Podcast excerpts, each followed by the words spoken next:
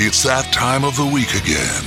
It's that time when the latest episode of Digital Killed the Radio Star drops. Drop! It's time to waste another hour or so with David and Chris as they spout out more of their worthless music knowledge. You had time to waste, and I'm not sorry. It's time to hear them discuss the music of their youth as well as the music of today.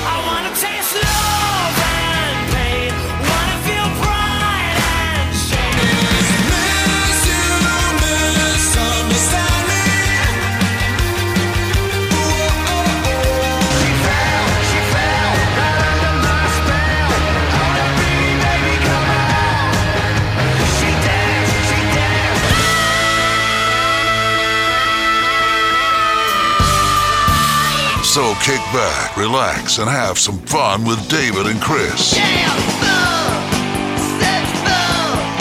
Digital Killed the Radio Star starts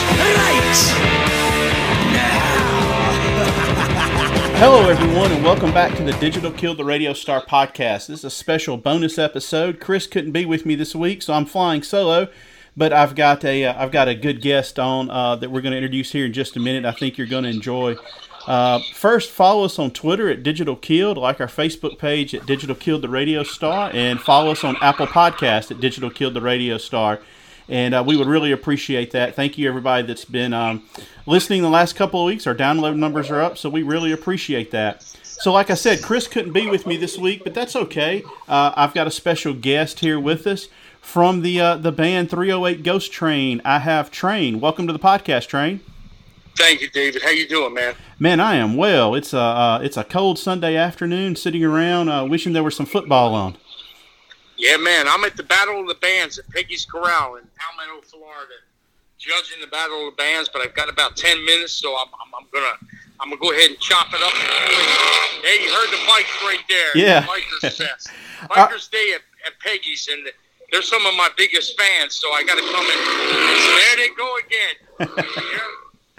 Anyway, so I'm here today to uh, kind of chop it up with you and, and see what's going on and uh, talk about Three Way Ghost.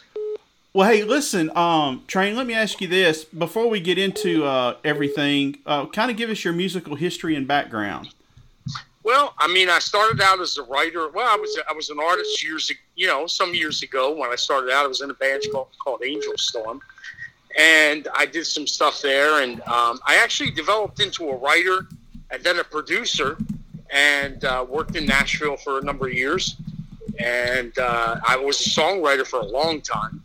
And then I owned rec- an independent record label and a music magazine back in about the mid 2000s, uh, 2006 to 2013.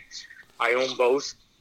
And uh, that's what really kind of like uh, music's always been a part of my life. I mean, it's always been who I am, not what I do. So, I mean, there was nothing else for me. I, I never was really, there was two things that I was good at being in the military and being in music.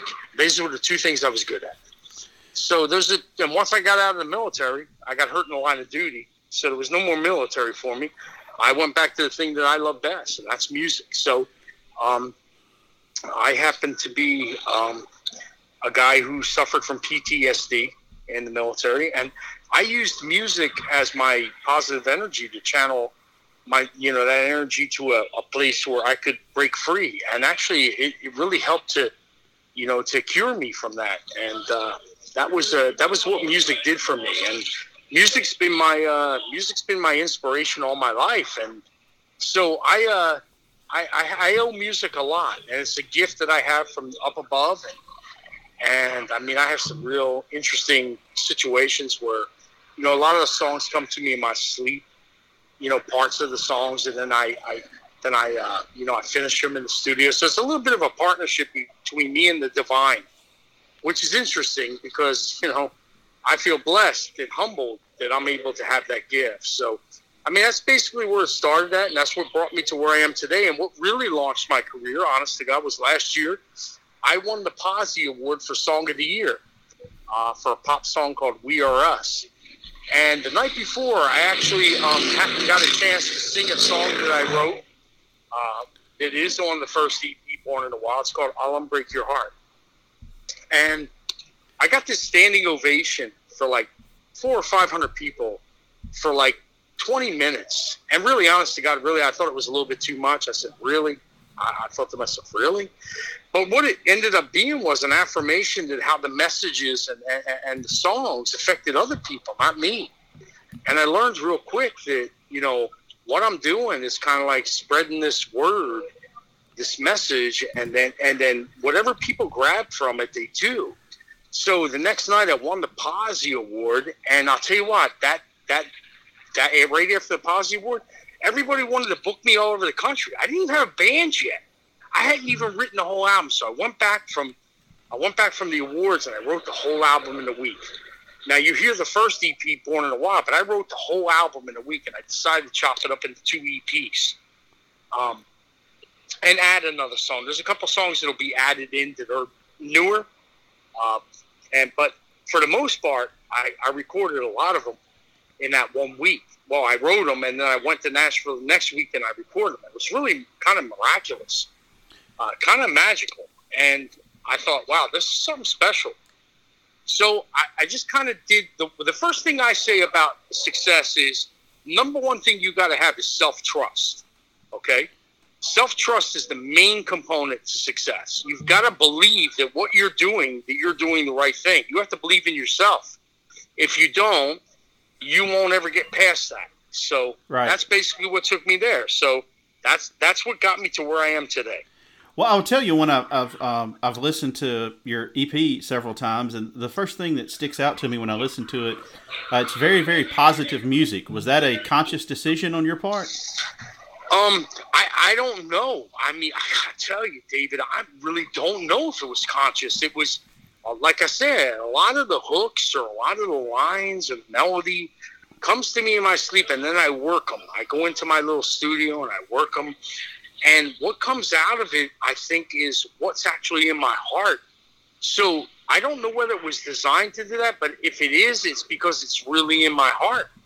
So yeah, I'm going to say that maybe that's the way it's supposed to be. I feel like I'm just a messenger. You know, I'm not, you know, I'm a messenger for some greater cause than I could ever be myself. So, I mean, that, that's where I put myself at. So, you know, whatever whatever messages I'm, I'm, I'm giving out, and I got to tell you, some people take them all different ways. I travel all across this country, and like they'll take a song like "This Is My Home," and people say they think it's about this and they'll think it's about that and they'll think it's about this i'll say okay and i don't say anything to them but really it's an anthemic ballad or an anthemic song not a ballad an anthemic uh, upbeat song about cancer and beating cancer and cancer fighting cancer because i say in it i tell big c people don't catch that sometimes but that's the cancer song. A lot of people have related it to all kinds of things domestic violence this that the other thing and i just kind of shake my head because i don't want to steal their thunder but you never know what somebody you never know what somebody's going to get out of a song that you write and you, the best thing you can do is let them just embrace it because maybe that's what they need Well, I've heard a lot of songwriters. I know I've heard Eddie Vedder of Pearl Jam say this that like once he writes the song and puts it out, whatever whatever uh, people's interpretation of it is, that's their interpretation and it's right. yes Uh, like you like you know the Pearl Jam song "Alive." People sing that like it's this happy song, and if you read the lyrics to it, it's actually very depressing. And Yes. and, and he has said, you know, uh, well, I mean, that's what they take from it. Then that's fine. There's no right or wrong way to interpret the song, and so that's interesting. Like I said, I, it, it really stuck out to me the positivity uh, of your lyrics. And um, you also put out a uh, Christmas song, and um, I hate I didn't get to get you on um, before before Christmas. But tell us about uh, is it Santa bought a yacht? Oh yeah, that's well. Actually, that was kind of like a Santa Bought a Yacht was kind of like a um, I don't know. That was a rebellious song for me because I was sick and tired of hearing the rehashes of all the old Christmas songs, and we hadn't had a real good original Christmas song since uh, maybe like you know Adam Sandler with well, it wasn't a Christmas song, a holiday song. It was uh, the, You know, he the had the Yarmulke song. song, Yeah. and, and Mariah Carey had the "All I Want to Be all I want to do for Christmas is be with you or whatever. That's like the bet, like the greatest last, you know, original Christmas song. And before that, it's like the Eagles. I'll be home for Christmas. It's like you know, it's like Run Run Rudolph. And I'm saying, come on, man, we've got to be a little more creative. So I I retired Santa. I said, look, Santa's retiring, man. We're going to hit Santa bought a yacht. You know, he traded in the sleigh. So that was my that was my motivation for it. And one morning I woke up with like this little melody in my head, and I went over there and I started messing with it. In about 15 minutes, I had the whole song, except for a couple little words here and there. I had almost the whole song done. I went to Nashville, and I met with my good friend Jeremy McCall, and we were sat down in the publishing house because I had a contract. I kind of had a, a deal on Music Row writing for, you know, country artists. I said, "Man, this thing would be great." And he looked at me. He said, "This thing would be great for Kenny Chesney." I said, "Yeah, you know what?" So we changed, we put that line in there about Blue Chair Bay, and so I said, "You know what? It may be a good thing to pitch." Well, after about a year, Kenny didn't take it because Buddy Cannon, I guess, didn't didn't like it, or the people that were plugging it didn't think it was good enough. So I said, my my uh, my girlfriend Amanda, who's also my photographer and videographer, she looked at me one day before we went to Nashville, and she said, "You know, Train, you should do that." She said that that would be really cool, rocked up a little bit. And I said, "You know what? Okay." I said, "If somebody else is not going to do it, I'll do it." And I did. And I'll tell you what, man, the first like week I got 30 some thousand views on it, which is without a major label, David, you know, that's phenomenal. Right. I mean, that's really, that's really, that means the music's resonating with people. Sure, it's not millions. But then again, when you have millions, you've got a huge bank behind you that's pushing that. And that's really kind of like a false positive in some ways because they're putting money behind it. But me, I just put it out there organically, and I got a ton of freaking love.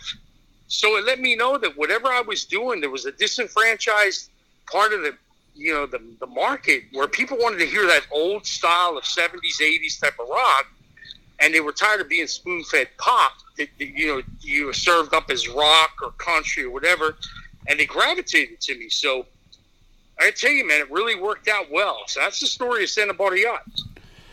Well, uh, Train, I, I want to be respectful for your t- of your time, and um, before we before we sign off, uh, I, I gave you a choice of songs for me to play uh, as our playout song, and um, you selected one. Why don't you tell everybody about Twenty One Guns and a Million Tears?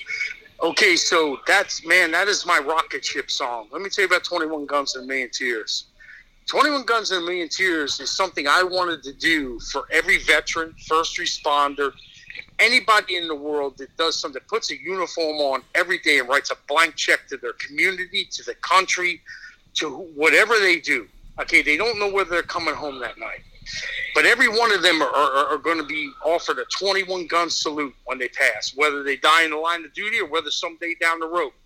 They are deserving of a 21 gun salute. I'll tell you what, to build this country in whatever how many hundreds of years that we've built this country, it has not come without sacrifice. It does not. It's not maintained without sacrifice. So, you know, whatever happens, when those people that do that, to keep us safe and free, they get a 21 gun salute and a million tears fall.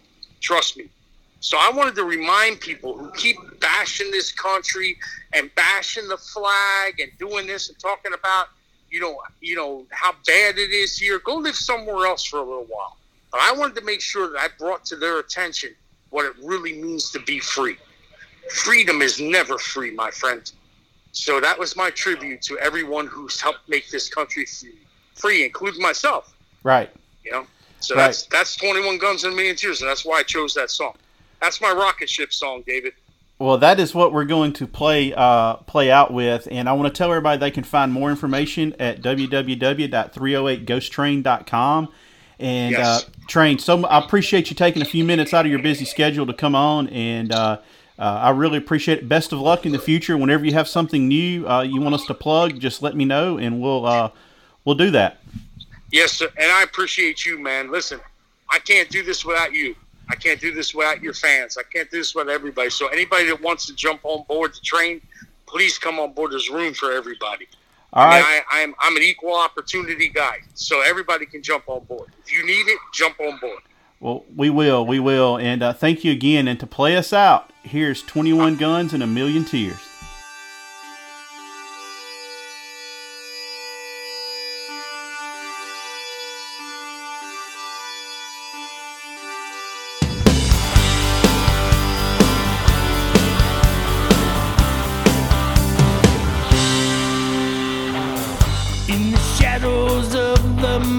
Mist, where a hero's resting place exists, those waiting feel pain and scorn, all from an unwanted knock at the door. Well, drop to your knees, but don't cry for me. A folded flag was meant to be, and as a bugler plays his song, well, they're not.